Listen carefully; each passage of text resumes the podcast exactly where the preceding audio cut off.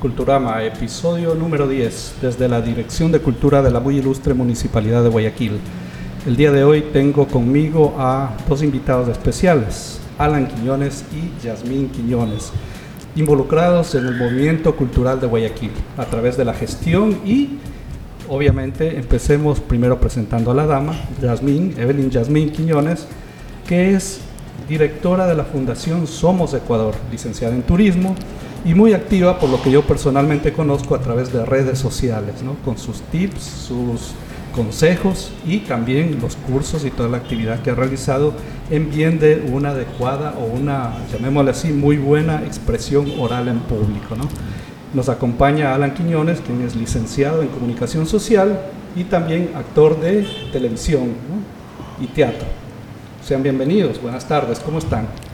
Hola Francisco, hola a tu comunidad, muy buenas tardes. Qué gusto poder conversar hoy con ustedes y poder compartir acerca de información que a través del, del tiempo, de los años, hemos podido brindar a diferentes grupos sociales del país, donde hemos podido aportar personalmente en el ámbito social y también en el ámbito cultural de nuestra ciudad. Muchas gracias, muchas gracias por la invitación, Francisco, y bueno, hablar, hablar, a conversar un poquito de lo que nos apasiona y de lo que la ciudad necesita. Necesita, sí. Eh, bueno, eh, primero a, al, tuvimos un pequeño, tenemos un pequeño inconveniente y aquí estamos improvisando con, con sí. El micrófono, está un poco falloso, pero esperemos que esto no sea un inconveniente, ¿no? Más adelante. Eh, de antemano, pues disculpas a nuestros escuchas, si hay de pronto un mal retorno de, de parte de mi voz, ¿no? Está un poquito opaco, pero eh, ya estamos aquí, yo valoro, yo respeto el tiempo de los invitados y preferimos grabarlo, ¿no? Para continuar. Bueno, eh, primero, es un mes muy especial, precisamente hoy, ¿qué fecha que estamos? doce. Hoy, doce de agosto, de agosto, estamos conmemorando el Día Internacional de la Juventud. De esa forma poder brindar, eh, dar a conocer o exponer a jóvenes que a través de su trayectoria pues han aportado al, al desarrollo social, uh-huh, tanto del Ecuador como del mundo. Así que agradecida y feliz de hoy poder compartir con ustedes.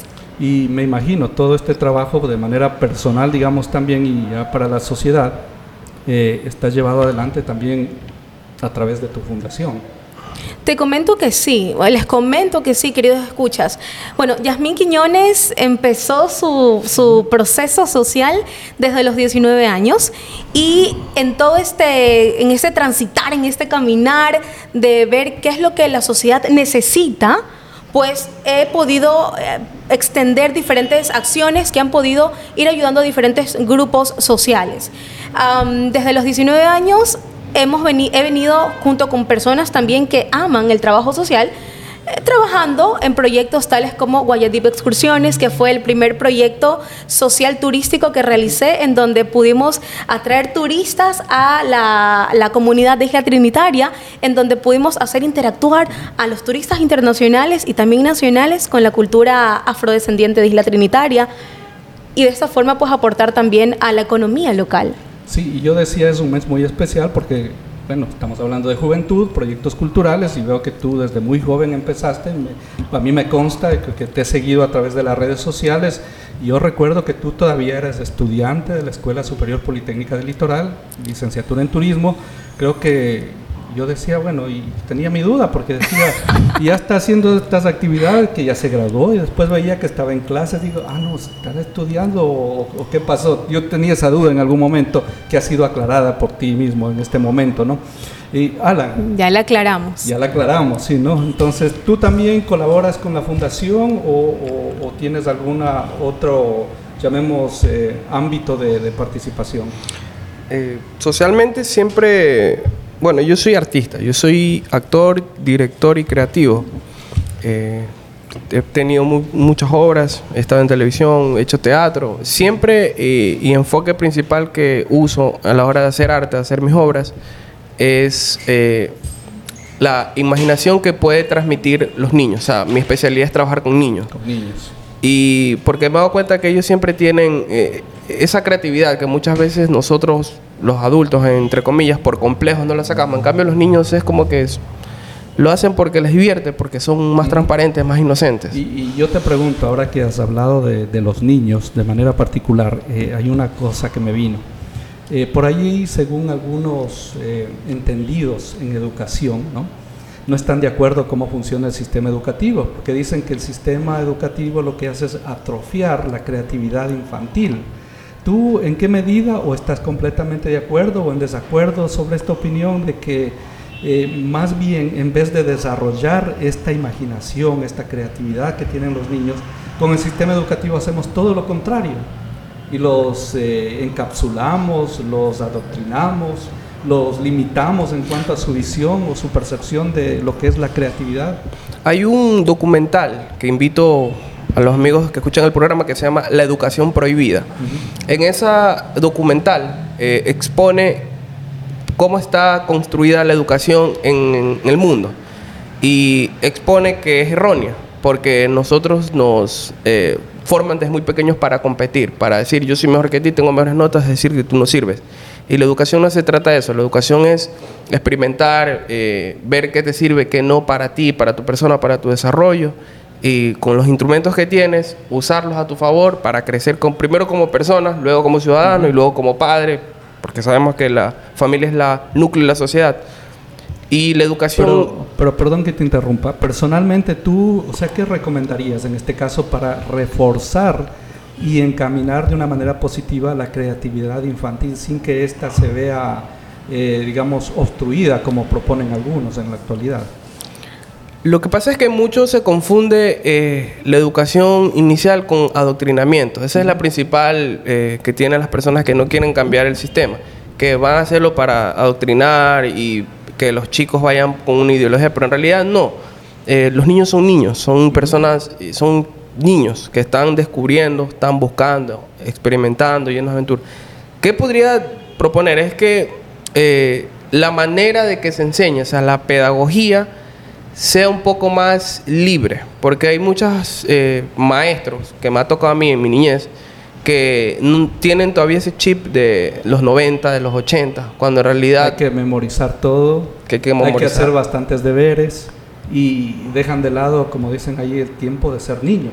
El niño, para, uh-huh. es lo que la existencia de él es descubrir el entorno y lo hace jugando, ¿no? Por supuesto. Pero cuando le pones ahí clavado las siete días a la semana frente a un libro, ahora es también frente a una computadora, ¿no? Con la educación a distancia... Y yo puedo hablar por, en algo por experiencia propia, ¿no? El, el tema de que sí, a veces como que se vuelve un poquito el tema muy agobiante para ellos, como que los estresa, a veces, uy, no, es que hay tantos deberes, uy, no, es que hay que presentar esto, que por aquí, por allá, y como que y uno como padre dice, bueno, a la final, bueno, tengo que quedar bien también con la profesora, tengo que inculcarle que debe cumplir y tiene que haber algo de disciplina, pero... Luego me estoy dando cuenta de que a veces como padres exageramos y nos olvidamos de que ellos quieren jugar. Ser niños es jugar también, ¿no? Y, y así es como descubren el mundo, ¿no? Pero bueno, eh, en ese sentido, pues eh, ya hemos eh, entrado en un ámbito que, como dije, esto va a ser una conversación un poquito libre de varios temas, ¿no? Y, y sí, pues eh, de tu experiencia, tra- perdón, sí. Precisamente eso uh-huh. es lo que hace el teatro, eso es lo que hace la actuación. Yo precisamente ya quería hacer. y, y eso hace que, uh-huh. o sea, mi manera de enseñar es, es teórica y práctica. La teoría uh-huh. es, el, no le explico, bueno, los eh, directores famosos, Shakespeare, no, no, no. Yo voy a que ellos vean lo que ellos, las herramientas que ellos necesitan a la hora de, por ejemplo, quieren contar algo que les pasó en la escuela, les muestro las herramientas a través del teatro para que lo expongan. Y, y a veces es sorprendente lo que pueden lograr. Es muy interesante, ¿sabes? Porque en realidad cada chico es un mundo, con sus experiencias, con sus vivencias.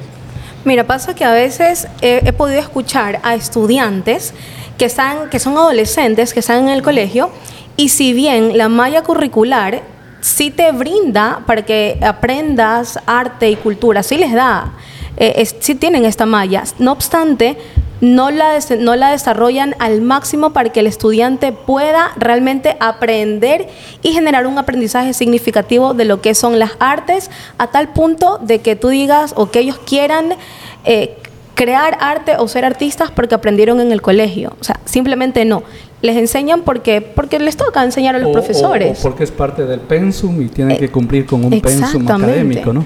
Ahora, eh, yo recuerdo de experiencia propia, yo tenía clases de música, y era, ¡ay, qué emoción! Nos van a enseñar música y todo, y créeme, nunca aprendí música. Ya. Yeah.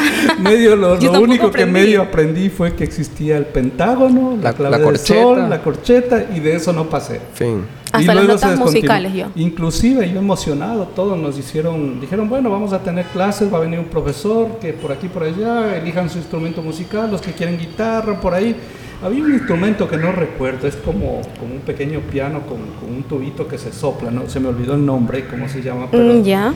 que es como un, un, un teclado, ¿no? Se conecta a una manguera con un tubo, se sopla y se va tocando música, y suena casi como, como es como entre viento y como percusión, no sé, se me olvidó el nombre de ese instrumento, y ahí lo tengo guardado, nunca lo aprendí ni siquiera a hacer los tonos básicos, porque es que no sé si... Bueno, no sé en qué parte del camino eso quedó inclusive luego guardado y llenándose de polvo, ¿no? Es que eso es lo curioso, o sea, pienso realmente que, el, eh, que todo lo que nosotros somos depende es de lo que nuestros profesores han logrado hacer. Porque en el caso de usted, que tuvo un profesor medio mediocre de música, la música es algo bello, pero si tuviera tenido un buen profesor, ahorita usted tuviera otra idea de lo que es la música y tuviera otra experiencia vital. Claro. Tan, tan simple como eso. ¿Por qué? Porque no le tocó un buen profesor. Pero habrá chicos que le han tocado un buen profesor de música y ahorita son músicos profesionales. Es eso, la educación siempre claro, es desde, la...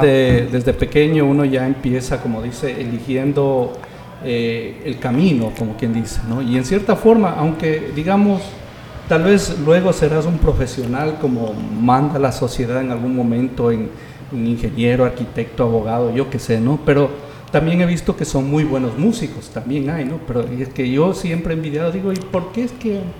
Bueno, yo no, no es que estoy tampoco echando la culpa a nadie, sino que digo, ¿por qué será que a mí no me tocó de pronto la oportunidad de desarrollar las artes musicales, ¿no? Me hubiera gustado de pronto saber tocar la guitarra o el, o el piano, yo qué sé, ¿no?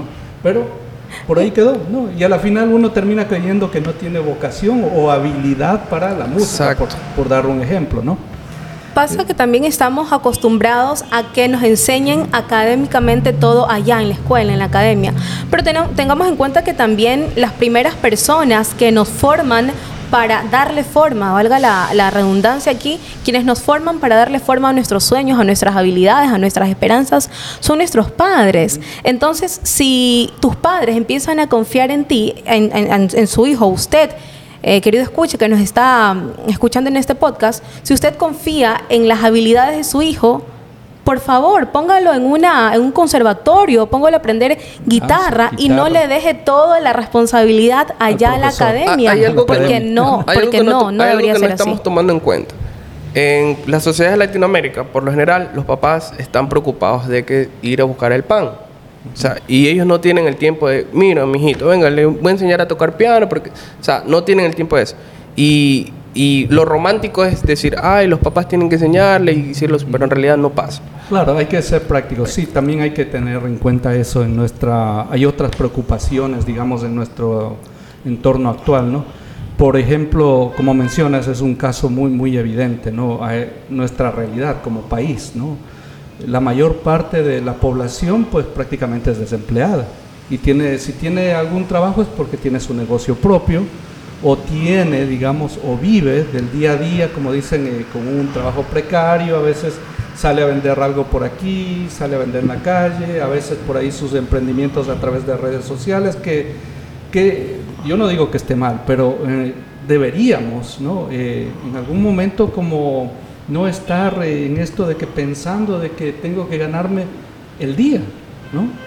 Eh, y eso, como tú, tú dices, Alan, sí, es verdad, con tanta preocupación, lo, las necesidades básicas son eso, son básicas y primarias, y, y lo primero que, que preocupa en todo núcleo familiar. Entonces, con esa realidad es muy difícil, pues, pensar que... Que, que puede haber un entorno o, una, o, o un momento en el cual se pueda dar impulso y, al desarrollo de y, y es exacto de ahí artes, ¿no? Cuando entran eh, los cursos, cuando entran los lugares en que uno pueda practicar el arte, o ya sea el deporte, o ya sea los espacios de recreación, con... ahí es cuando entra en su lugar. Cuando no hay lugares así, el ¿qué hace el chico? Uh-huh. Se mete en problemas, por, incluso hasta por aburrimiento, uh-huh. porque no invierte. Es lo típico que ya todo el mundo sabe. Los chicos con tiempo libre hacen... Pero la solución es esa, que haya más espacios que, de, que los chicos se encuentren. Porque hay chicos que muchas veces eh, comparten el mismo gusto por el violín, uh-huh. pero no estamos en, el no, en Norteamérica, por decirlo así, por poner ese ejemplo, que ya... ya tú sabes dónde ir para seguir ese camino del unión. Acá es todo incierto. Uh-huh. Y aquí es cuando entran los, los gestores culturales, los gestores sociales, que a través de la autogestión muchas veces amplían espacios gratuitos uh-huh. para que los padres ingresen a sus niños en estos espacios. Y yo justamente me refería también a este espacio. Ok, papá, mamá, si no puedes eh, costear a tu niño para un curso, que evidentemente a veces son muy, muy elevados los, los costos, busca espacios gratuitos, porque sí hay difusión, en donde tú puedas ingresar a tu niño a este espacio, porque hay eh, organizaciones internacionales que facilitan los ingresos, el presupuesto, para que gestores culturales, gestores sociales, podamos abrir espacios. Hay un sinnúmero de espacios Que, que te dan la oportunidad de aprender, muchas veces gratis, muchas veces con un costo de cinco dólares, pero hay las oportunidades. Entonces, no quedarnos tampoco con, con esta visión de, ay, yo no estoy en determinado país o vivo en un país y, y, de trascendencia de, pobre de, económicamente de, y no los pongo, no los de, pongo en un espacio. De todas maneras, eh, pensaríamos que también hay esta percepción cuando se habla de salud pública, educación pública. A veces piensan que es sinónimo de gratuito, en realidad no lo es. Porque quien paga eso finalmente es el Estado. Pero ¿quién aporta el dinero al Estado? Somos todos nosotros. Claro que sí, todo el pueblo. Y al final de cuentas, pues, está siendo pagado. Así sea fundación, así sea un, un grupo de un club, o así sea un, una escuela fiscal, por así hablarlo, el, se necesitan recursos, ¿no? Y vienen de algún lado. Es verdad que dicen, no, cursos gratis, inscríbase aquí, sí, en el momento, pero ¿y cómo se monta todo eso? ¿Y cómo se financia todo eso? ¿No? Los profesores están haciendo un trabajo y el trabajo debe ser remunerado, ¿no? Pero, claro. Sin embargo, o, o sea, yo lo que estoy tratando de decir es que debemos dar más valor y tal vez nosotros como ciudadanos, tal vez ser un poquito más exigentes en el momento de... De, de ver cómo se invierte ese dinero que el Estado gasta o usa para ciertas actividades, eh, hablando en el tema de carácter cultural, ¿no?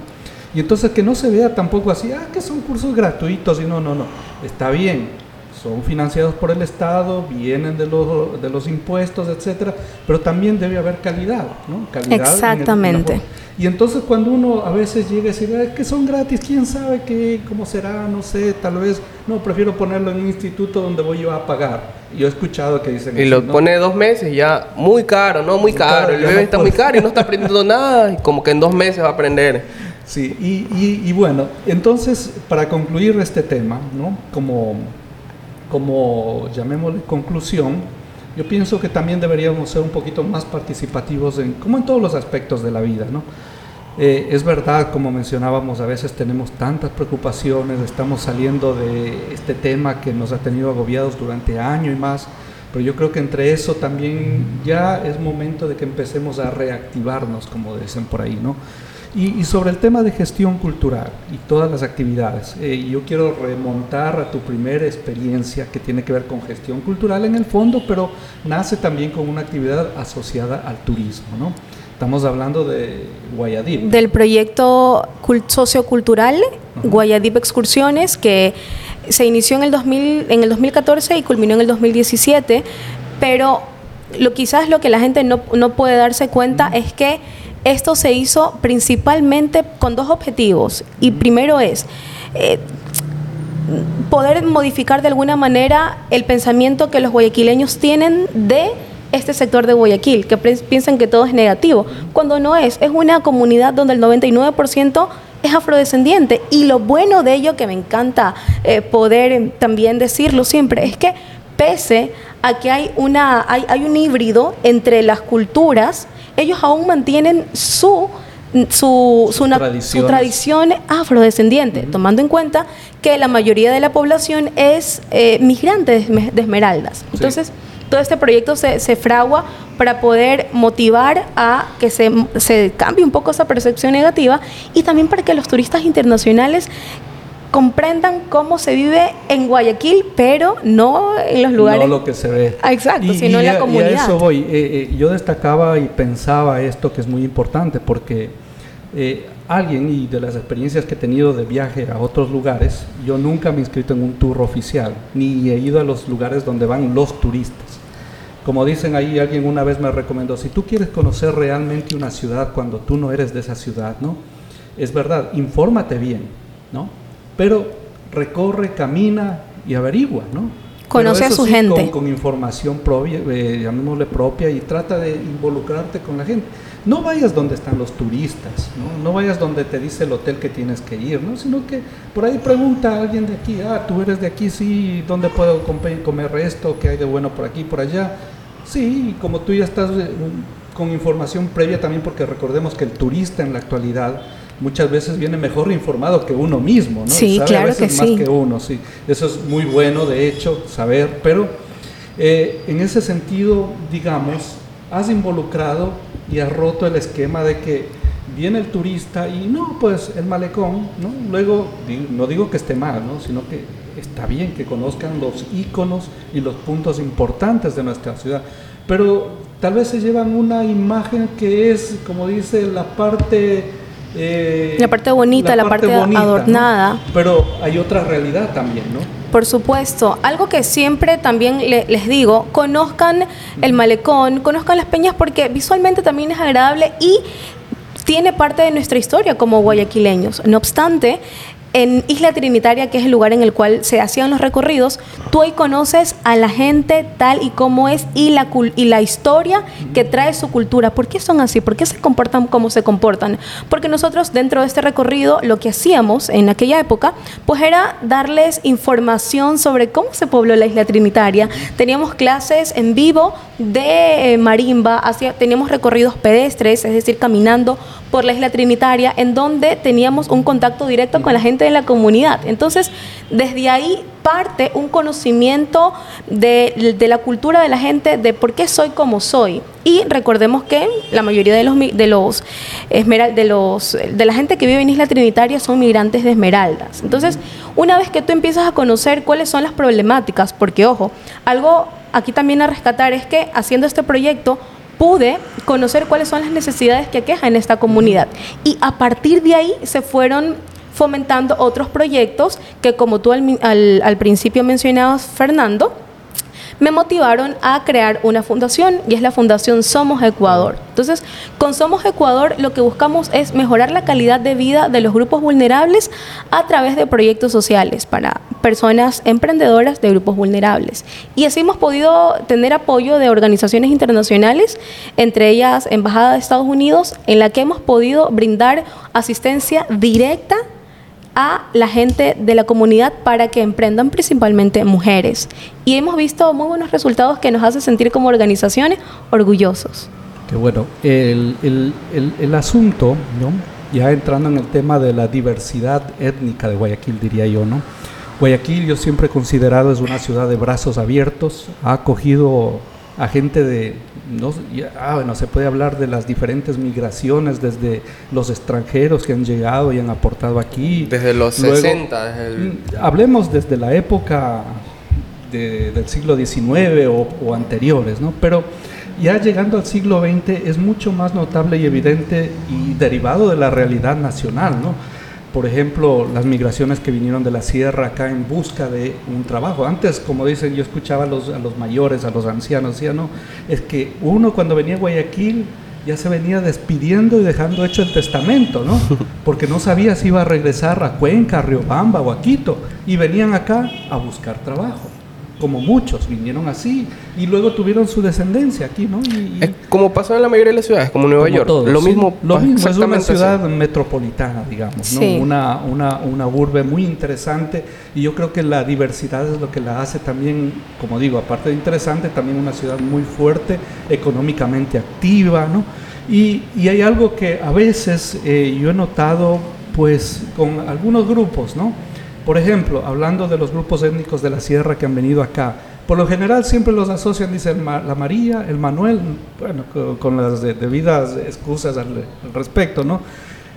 Y, y siempre los asocian o que están en el mercado o tienen su tienda de barrio, ¿no?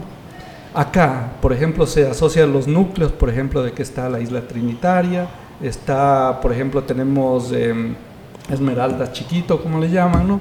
El Cristo del Consuelo, y entonces se va creando esta interacción también muy dinámica y hay diferentes aportes. Y yo entiendo ya, yo no conozco el lado de la Isla Trinitaria donde hacías tus tours, tengo una tía que vive ahí en la entrada de la Isla Trinitaria, ahí está entre...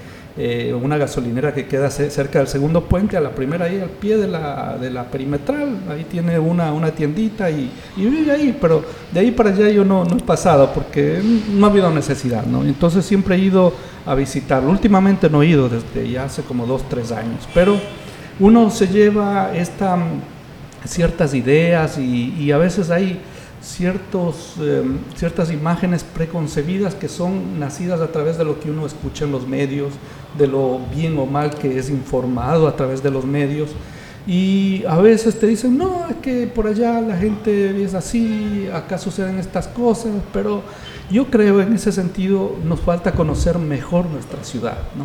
Y, y llegar, como digo así, a, a entender cuál es la realidad. ¿Pasa algo? Eh, en todo lado hay problemas, en todo lado hay problemas, no, no digamos que exclusivamente eh, sucede en ciertos lugares. En todo lado yo he visto, por ejemplo, yo de mi experiencia y de estas actividades, llamemos experiencias negativas, pues me ha pasado aquí en el centro de Guayaquil, en el norte de Guayaquil, saliendo de mi casa, una cuadra de mi casa en el norte, por ahí, me, ha, me han hecho horrores también, ¿no? Pero entonces lo que yo digo, bueno, pues son las cosas, es nuestra realidad, pero sucede que a veces nos dejamos llevar y mal, estamos mal informados y nos dicen, no, las cosas son así, por ese lado mejor que no vayas. Y creo entonces, que precisamente... En ese sentido, yo creo que, perdón, eh, sí. el, el proyecto de, de, de Yasmín, o sea, rompe esquemas y te invita a conocer mejor, ¿no? Ese... ese mundo que normalmente no se ve, ¿no? Como realmente es. Ahí también hay, hay una comunidad que tiene sus necesidades, que tiene sus alegrías, sus aspiraciones, como todo ciudadano que vemos aquí, de una u otra manera. Y, y entre todo eso también estamos aportando, ¿no? Aportando en el sentido de que con la cultura aportamos, eh, creamos, compartimos, ¿no? Hay, hay una interacción muy, muy, muy, muy interesante. Ahora sí, perdón que te... Pasa algo interesante con Guayatip, con, el, con lo que hizo Yasmín, es que muchas veces nosotros, por el momento de darle más la fama a un lugar, uh-huh. muchas veces una persona que quiere poner su negocio o un empresario que pone, quiere poner una gasolinera cerca, pues en este caso en la Isla, Trin, Isla Trinitaria, no lo hace. Simplemente porque escuchó que en las noticias dicen que ahí matan, roban o lo que sea. Pero en realidad no es así. Eh, lo que siempre nos pasa es que nosotros eh, solemos vivir de la experiencia de los demás, de referencias. Básicamente el humano se, se construye de eso, de lo que ha oído y lo que ha escuchado, y eso va formándonos. Si desde chiquito a ti te crían Ajá. diciendo que en la perimetral, en la Isla Trinitaria, te matan, te roban, yo desde chiquito ya sé que ya yo sé no que voy no a voy hacer a nada nunca más allá. Y lo que hace de interesante el proyecto de Yasmín es que cambia, cambia, Ajá. porque... La negatividad se cambia, se cambia conociendo, conociendo, solamente conociendo, mostrando que en realidad el león no es que tiene los colmillos tan grandes como parece. Uh-huh. Y eso, eso es algo, una función muy buena que ha tenido el proyecto, eh, pudiéndolo ver yo desde mi, uh-huh. desde mi lugar. No, sí, el aporte es muy interesante. Y ¿has pensado retomar los tours a futuro o...? ¿O hay algún proyecto similar que está de pronto en tu cabecita dando vueltas y cómo lo materializamos? No sé, cuéntanos. Antes de responderte esta, esta pregunta, tomando en cuenta lo que acaban de mencionar sobre las imágenes preconcebidas, los medios son quienes en gran medida te, te moldean para que tú pienses de tal o cual forma. Porque ántate nomás a las siete de la noche a determinado...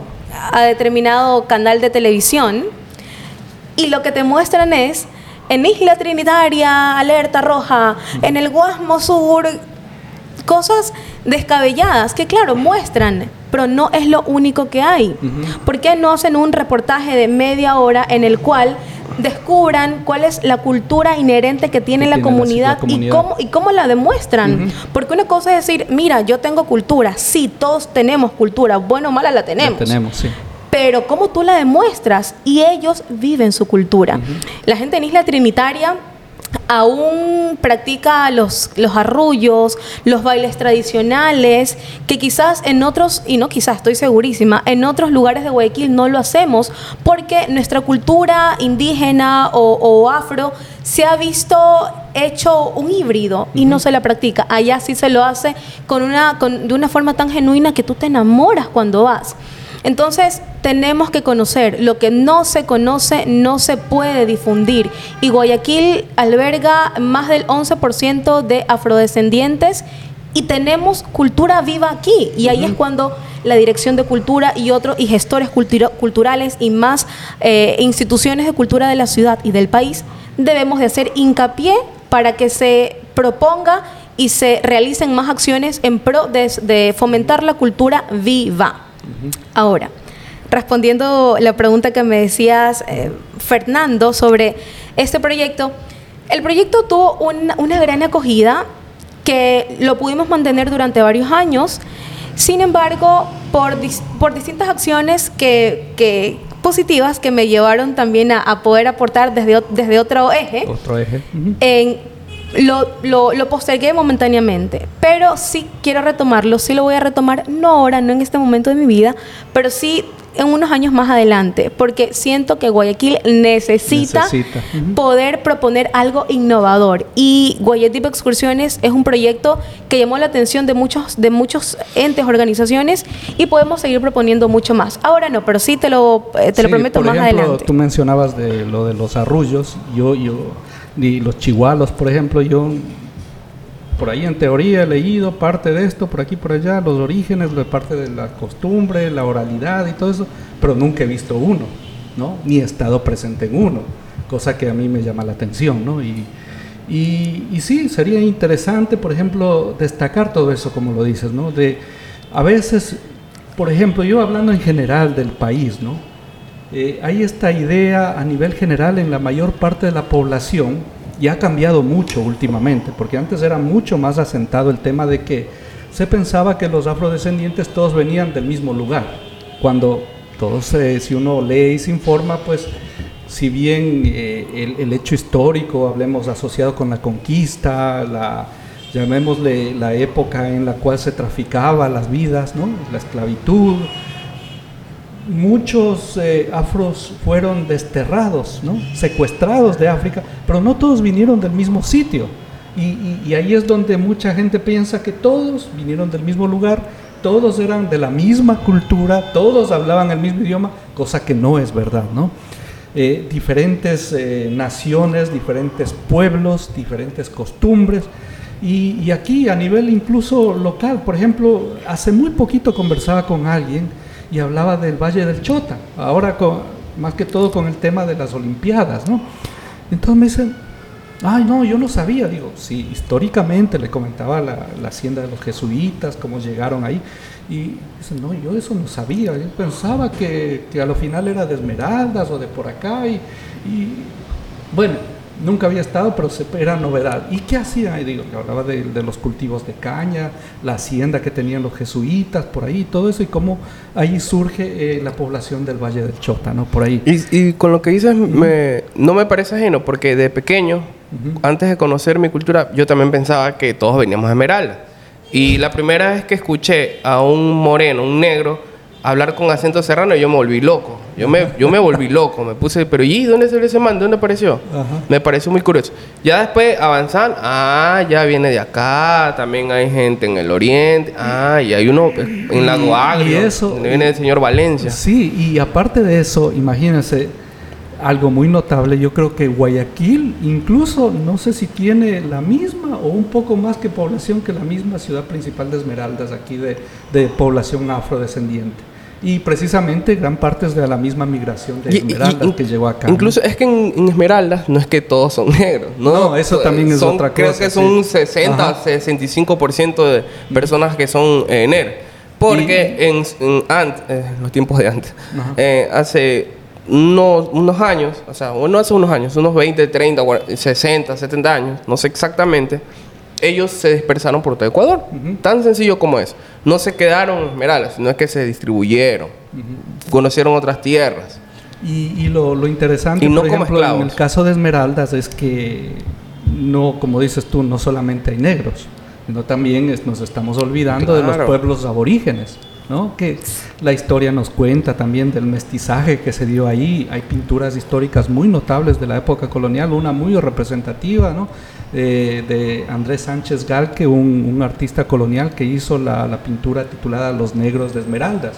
No sé si han escuchado de ella, en algún momento hablaremos de esta. Es una magnífica obra de arte que en algún momento fue testimonio para darle al rey de, de los súbditos y de la paz que se había logrado ahí, que ellos también ahora, como dice, le rendían homenaje al rey de España, etcétera.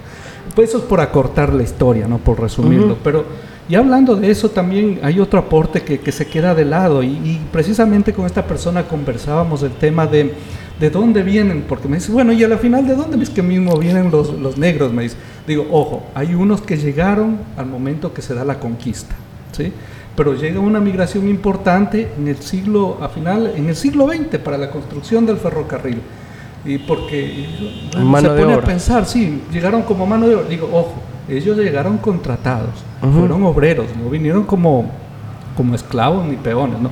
Fueron obreros porque aquí no había mano de obra para trabajar en esas condiciones, ¿no? Y habían muerto algunos eh, obreros en la construcción del ferrocarril hacia la sierra que, que, que nos iba a conectar. Y según la ignorancia, y, los negros aguantan más el trabajo. Ya, y, y lo que pasa es que, bueno, se dieron las condiciones, uh-huh, se los contrató, llegaron, tenían su, su salario, muchos se quedaron aquí, tienen su descendencia. Exacto. Y de ahí, por ejemplo, dice, ah, digo, entonces digo, ¿y de dónde crees que vienen los apellidos ingleses? Le digo, ¿no? A través de la línea de Jamaica, ¿no? Los que llegaron a trabajar acá, que algunos vinieron, se asentaron aquí en el Guayas, otros se dispersaron por ahí, uno que otro ya en estos pueblitos de, que iban en, la, en el tramo que iban construyendo, ¿no? Entonces hay cosas muy interesantes. Por ejemplo, ahí tienes apellido Sandyford, ¿no? Pine, ¿no? Por ejemplo, Sanford. West, ¿no? Sanford eh, también. West, entre otros, ¿no? Y entonces, ah, ya, sí, sí, bueno, bueno. Entonces estas reflexiones y, y, y hay ese hecho que es muy poco conocido también de la oleada de los jamaiquinos que llegaron y se quedaron aquí, ¿no? Y que luego pues tuvieron su descendencia, que es muy notable. Aparte de eso, luego pues habría que notar la, la, la, la, la descendencia de los que quedaron de la antigua hacienda de los jesuitas en el Chota, otros que incluso había minas en, en, en Loja, donde también habían esclavos ahí trabajando en las minas, y ahí también quedó una comunidad, algunos se quedaron ahí. Y es una, una idea, una historia que queda también un poco olvidada, sí, pero entonces eh, la, la, la preconcepción, como todos decían, no, es que son de Esmeraldas, son de, todos venían de Esmeraldas, uh, según, ¿no? Entonces, pero es muy interesante. Y claro, más aún, yo creo que ha sido favorable en este sentido para que haya más curiosidad de todos los ecuatorianos en general de conocer, por el hecho de que Nancy Dahomes, por ejemplo, dice que, que es del Puyo. ¿Cómo del Puyo? Que ahí también habrá negros, me escuché, ¿no? Sí, bueno, sí. Ay, bueno, sí. Le, y lo sorprendería. Y lo sorprendería, ¿no? Sí, también, sí. Ajá. Bueno, son cosas y de nuestra realidad, y yo creo que estamos viviendo también un nuevo despertar, ¿no? Eh, nuevo despertar de las realidades propias derivadas de la reflexión que hemos tenido del encierro de la pandemia. Todavía estamos tratando de, como dice, de, de, de, de asimilar todo lo que sucedió en el veinte veinte, cuando de pronto nos damos cuenta ya cuatro meses y llega el dos mil veintidós también, ¿no? Y pues ahí como que también estamos llegando a conocernos un poco mejor. Yo nunca tuve o pensé que se iban a hacer los Juegos de Tokio, digo. Y después dice Tokio veinte veinte, digo, ¿cómo? Y veo las noticias, se iniciaron los Juegos Tokio veinte, pero no estamos en el veinte veinte, no, es que es veinte veinte más uno, dicen, ¿no? Sí, no sé, veinte veinte más uno. Un caso bueno, curioso, estamos viviendo tiempos excepcionales, diría yo, y, y quedará para nuestra memoria. Más adelante no sé cómo los contaremos, tal vez la gente tenga mucha curiosidad. Incluso que no vivió en, en conocer con, sobre con esto del COVID, ¿no? Yo me siento afortunado de vivir en esta parte, uh-huh, del tiempo, porque antes para encontrar la vacunita se demoraban diez años, quince años, y la gente moría, uh-huh, y así de sencillo. Me siento afortunado que por lo menos estoy en el tiempo en que la, la ciencia ha avanzado tanto que hay soluciones rápidas. Un año rápido para mí lo es, porque el que conoce la historia y sabe las enfermedades, el polio, el polio, el polio, uh-huh, la fiebre amarilla, Jesús. sabe que se demoró un tiempo en encontrar la cuna y la gente solo moría y no se podía hacer nada. Sí, en el caso, por ejemplo... La peste de, negra. En el caso de la fiebre amarilla, por ejemplo, que asoló Guayaquil, llamamos mil ochocientos cuarenta y dos, el último gran brote que fue de impacto devastador, ¿no? Uh-huh. La ciudad quedó desolada, más de tres mil personas murieron, no hablemos que eh, en el caso de que eran ciudades como ahora Guayaquil, que podemos hablar de más de dos millones de habitantes, ¿no? Uh-huh. En aquel entonces, pues esa era la norma, tres mil, cuatro mil, diez mil, veinte mil habitantes, pero que se hayan muerto alrededor de cuatro mil, cinco mil es la cuarta parte de la población de aquel entonces, ¿no?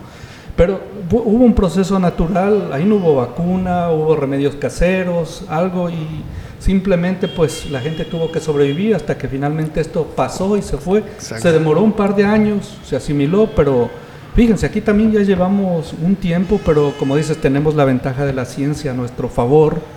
Esperemos que esto termine en algo positivo realmente, que quiero creer así, que muy pronto podemos decir, esto se terminó, ¿no?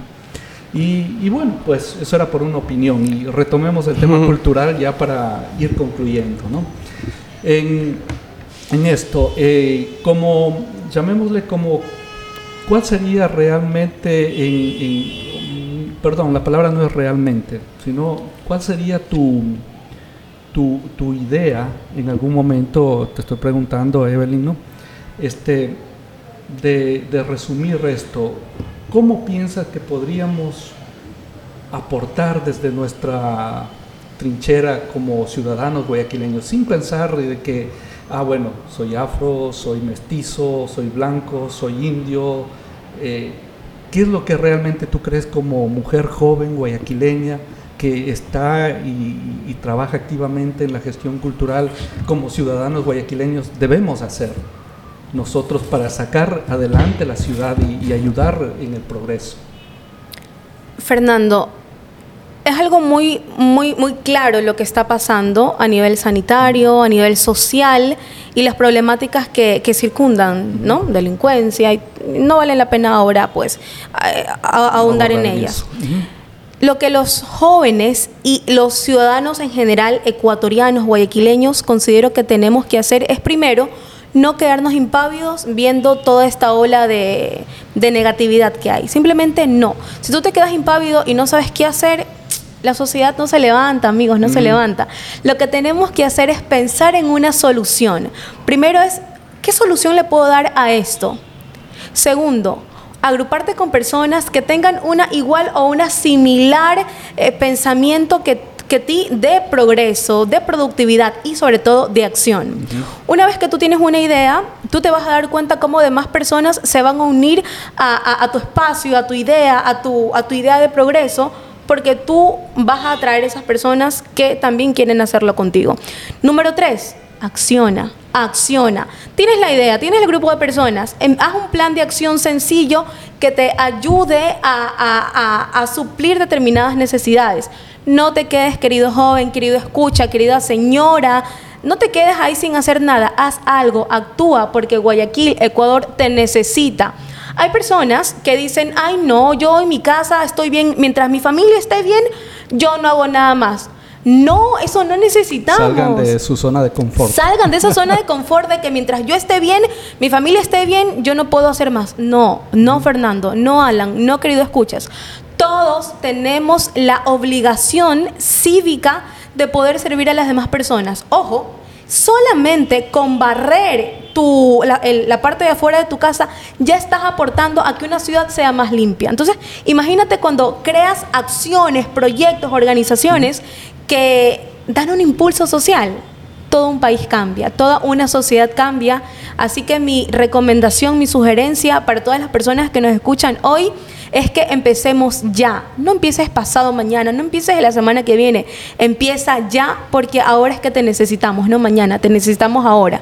Ahora sí, es el momento. Y aunque sea, como dice, empezando, aunque sea involucrarnos un poquito, poquito, aunque sea en una ayuda en el barrio, una pequeña actividad cultural o, o actividad barrial, ¿no? Como dice, eh, el otro día conversaba, ¿no? Eh, tenía aquí a Gabriel Paredes, ¿no? Él es montubio guayaquileño, ¿no? Y me decía, no, es que en el campo ahí todos nos conocemos, ¿no? El, el, el compadre de al lado, del, de más abajo, de todos. Y, y, y hay este, esta, esta camaradería de apoyo y de trabajar en comunidad. Y yo le decía, sí, es verdad, digo, sí, porque fíjese, yo llevo como treinta años de, en la casa donde vivo y difícilmente conozco a los vecinos que están al lado, solamente los he saludado, hola, ¿cómo está? Bueno, pero de ahí incluso, y siendo honesto, del un lado no sé ni siquiera cómo se llama ni el apellido, debo, por ahí conoceré de alguien el nombre, el apellido, pero solamente saludado, pero de ahí en conversar y decir, bueno, ¿qué, qué, qué está pasando aquí? O, o, o colaboremos en esto. Donde yo estoy, personalmente, no, no, no, no, muy poco, será porque recién se está empezando a poblar. Yo recuerdo cuando llegué a vivir, esa era la única casa, al lado había puro terrenos vacíos, pero poco a poco se ha ido poblando, incluso junto a mi casa se está construyendo una y todavía no vive nadie ahí, ¿no? Yo también creo que por eso es que realmente no conozco realmente quiénes están cerca, incluso hay todavía uno que otro lote vacío, pero poco a poco ya estamos involucrándonos, ¿no? Eh, es verdad lo que dices, hay que involucrarse, hay que actuar, y, y la misma pregunta, Alan, ¿qué recomiendas tú a tus amigos yo contemporáneos no me... para, digamos, cómo podemos contribuir? Yo no me voy a poner tan idealista como la licenciada Yasmín aquí al lado mío, pero yo creo básicamente que todo está en, en ¿cómo decirlo? No lo, no lo voy a decir en una sola palabra, lo voy a decir en tres. En respeto, uh-huh. empatía y educación. Cuando tú entiendes la educación, no solamente para formarte a ti, sino para formar a los que te rodean y que ellos te cojan como referencia para, ah, mira, eres una persona que dice buenos días, eh, buenas tardes, eh, entiende cómo funciona una sociedad, eso se contagia. Porque si una persona es ignorante y quiere morir así, eh, sus hijos no van a tener... Eh, eh, y si él lo quiere... él va a transmitirle eso a sus hijos, a las personas que los rodean, a los hijos de sus hijos. Pero en cambio, el, cuando una persona que estudia, y no me refiero a estudiar de ir a clases, me refiero a conocer la, la, la vida, cómo funciona el mundo, uh-huh. cómo sembrar una planta, o sea, estudiar, estudiar Ser cómo funcionan las cosas. En cuanto a entender el mundo que nos rodea. Exactamente. Eso te lleva a la empatía, a entender a tu demás, a entender a las, a las más personas, uh-huh. a saber que esa persona, si está errada en algo, tal vez no es porque lo sienta así o porque esté llenado de sí, sino es que él no conoce la otra parte que uh-huh. lo lleva a la verdad. Empatía. Y empatía. Yo creo que en ese sentido, para, no sé si estamos complementando la idea, es eh, ponerse en los zapatos del otro, ¿no? Eh, a veces uno juzga sin, sin quererlo, no es que va juzgando por la vida, pero a veces uno no se da cuenta y lo está haciendo, pero lo hace desde la experiencia de uno, de cómo uno ha vivido, cómo ha crecido, y lo, lo que a uno le rodea, y piensa y se equivoca y dice, no, que tengo mi experiencia, yo veo el mundo así, ¿por qué esa persona piensa de esta manera? Que esté equivocado, no puede ser. Recordemos que la realidad es la realidad de uno, de la comunidad, del vecino, de la realidad de Guayaquil como ciudad, pero pensemos, ¿no? Mi realidad es mi realidad, y a partir de lo que yo he vivido y cómo me he formado, tampoco puedo pensar que todo el mundo piensa igual que, y, o se ha formado igual, ¿no? Y exactamente, y eso no es que esté errónea o sea mm. la, la, usted, o sea mm. la adecuada, o sea, es la experiencia de uno. Cada y, quien tiene y como su... dices, hay que informarse sobre el otro, ¿no? Conversar, por lo menos conversar, bueno, ¿tú qué opinas? Y, y entender. Como dicen también, es muy importante esto de ser el escucha activo, ¿no? ¿No? Entonces, saber escuchar también, ¿no? A veces sí que... Sí, que yo me he dado cuenta, a veces uno está explicando algo, dice, sí, sí, por esto ahí, pero parece que no lo escuchan realmente, ¿no? Sí, sí, sí, sí. Es muy, es muy común a veces en la sociedad eh, tan hiperconectada en la que estamos, en la que t- tenemos redes sociales en todas partes y estamos con otras personas, ajá. pero a veces estamos un poquito alejados. Yo creería que no, no es ser idealista, justo lo que acabo de mencionar, respondiendo a lo que menciona Alan, no es ser idealista, porque si tú que tienes empatía con la persona, solamente dices, ay, yo soy empático, hoy oh, me da pena lo que pasa a esa persona, yo siento igual que esa persona, sí, ya, listo, tú sientes, pero si realmente quieres ayudarle de alguna forma genuina, tienes que tomar acción. El simple hecho de levantar a una persona que se cayó, uh-huh. está siendo empático y está generando acción y estás ayudando a esa persona, porque tú no sabes, si se cayó, se rompió la rodilla y no se puede levantar. Entonces, después de la empatía viene la acción. ¿De qué vale que yo sea empático con una persona si digo, me da pena y ya? No, es que ahí, ahí justamente cuando nos quedamos en el pensamiento de, de, de me da pena o quiero ayudarte y no hacemos nada, ahí es cuando la, una sociedad se queda estancada. Claro que doy la razón en lo que, lo que mencionaba Alan, de ser empático, de la educación, sí, claro que sí, pero necesitamos accionar. Cuando el común denominador de la sociedad piensa en que me da pena y yo solamente levantándote la mano diciéndote hola, te estoy ayudando, no señores, así no ayudamos, así no ayudamos, ayudamos accionando, ayudamos a, a, a la sociedad. Cuando le extendemos la mano a nuestro vecino, cuando ayudamos a los animales, cuando creas una organización chiquitita en tu comunidad, cuando ayudas, cuando creas una organización más grande, cuando creas algo y ayudas. Y si, y si suena idealista, lo siento mis amigos, pero yo idealista yo, quiero, yo quiero diría, seguir siendo toda la vida para yo ayudar diría a mi para ciudad. Resumir, creo que me, me, tus palabras me han hecho recordar algo que venía escuchando hace algún tiempo atrás, como decía un buen consejo, decía, no se preocupe, ocúpese, ¿no? Sí, a veces de... parece que más pasamos preocupados en vez de hacer algo, ¿no? No te pre- es, eh, yo he escuchado también una así es, no te preocupes, ocúpate más. Ajá. Y cuando tú dejas de preocuparte y ocuparte más por ayudarte, uh-huh, por ayudar a las demás personas, ves cambios. Y a mí me gusta eh, hablar así muy concretamente de cambios, porque una sociedad avanza con cambios sólidos. En Fundación Somos Ecuador detectamos que en Isla Trinitaria, a raíz de la pandemia, muchas madres y padres quedaron desempleados. Entonces, ¿qué es lo que hay que hacer así? ¿Qué es lo que hay que hacer ahí? Si, tiene, si tenemos las oportunidades, chévere, forjar un plan, una idea, un proyecto que les permita a ellos generar algún cambio interno en sus familias. Entonces, ¿qué es lo que hicimos? Propusimos el proyecto Nosotras Lideramos y Emprendemos, en donde se les dio a ellas clases presenciales personalizadas de tejido a crochet, también mentoría sobre autoestima y coaching y clases de marketing digital. ¿Qué se logró con eso? Que eh, mujeres de Isla Trinitaria puedan emprender desde sus hogares. El setenta y cinco por ciento de mujeres que ingresaron a, nuestra, a nuestro proyecto pudo, pudo aprender una nueva habilidad para generarse ingresos a sus hogares. Entonces, díganme ustedes que me están escuchando, si eso no es accionar, ¿qué es? El Ecuador y Guayaquil necesita obras que sean también emocionales, físicas necesitamos, pero también emocionales. Uh-huh. Necesitamos extendernos las manos, eh, las manos unos y otros también. Ser empáticos, obviamente, y tomar acción. Y decirle a las personas que no solamente es necesario eh, crear en, esto, en esta oportunidad, como lo hizo la licenciada Yasmín, una fundación y trabajar. Cada quien puede accionar y trabajar desde su área. Una persona que sabe pintar en un barrio, dicen, ¿sabes qué? Eh, a los vecinos les voy a cobrar la mitad del precio para pintar sus casas y está ayudándose en su economía y la de los vecinos. O sea, hay muchas maneras y eso lo extrapolémoslas a cualquier situación. Cada quien puede ser bueno desde su área. Sí, y claro cada quien sí. puede aportar a su familia, al país, a la ciudad, desde su área. En mi área yo puedo decir que eh, yo hago arte. Y siempre preocupo que, me preocupo que cada cosa que haga, ya sea audiovisualmente, teatralmente, en un escenario, cualquier cosa, eh, transmitir valores, valores, valores que la persona que vea entienda que lo que se hace, ya sea una historia, una obra, tiene un significado que lleva a que la persona entienda el punto, entienda de qué se trata, entienda el mensaje. Esa, y, y, y muchas personas me han agradecido, me han dicho que eso le ha ayudado a entender una situación, porque en el teatro se puede abordar cualquier tema, de educación sexual, de discriminación, cualquier tema.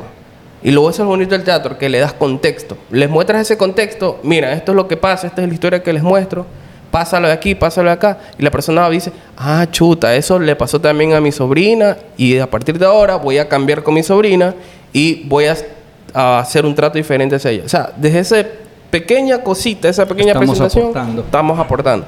Y así, much, y así muchas personas en su punto, porque aunque las personas crean que no pueden hacer nada, que no, siempre se puede hacer, algo se puede hacer, siempre, siempre, y, siempre. Y precisamente yo creo que este diálogo también espero sirva de aporte, porque yo creo que nos has llamado a reflexionar sobre los temas que hemos tratado aquí.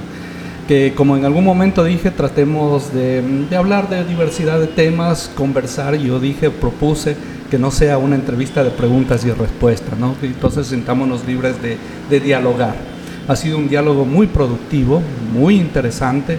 Les agradezco el tiempo dispensado.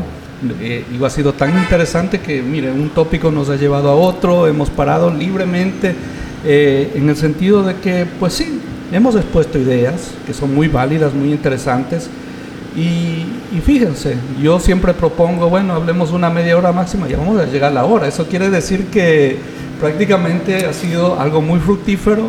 Como dicen, cuando se disfruta de algo, el tiempo se pasa y no lo sentiste, ¿no? Y ya marcamos casi una hora de casi diálogo, una hora. ¿No? Y precisamente, pues, eh, yo creo que en este sentido mi compromiso es volver a dialogar, ¿no? Si ustedes así lo desean y tienen la, la, la llamémosle así, la, el, el tiempo en algún momento para coordinar y proponer ya un tema, llamémosle así, enfocado directamente con la cultura afro, ¿no? Para conocer un poquito más sobre esto. Podría ser. Y a propósito que más adelante ya vienen los días que conmemoran los afroecuatorianos, por decirlo, ¿no?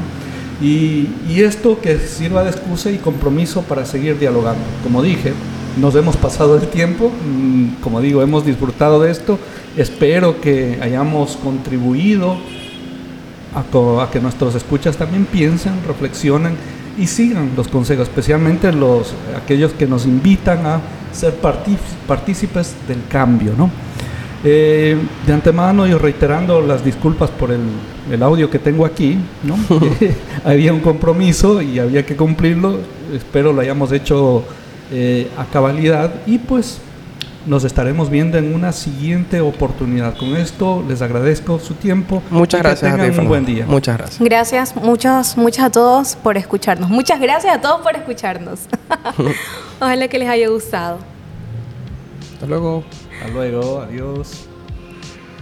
Mm, ya podemos hablar.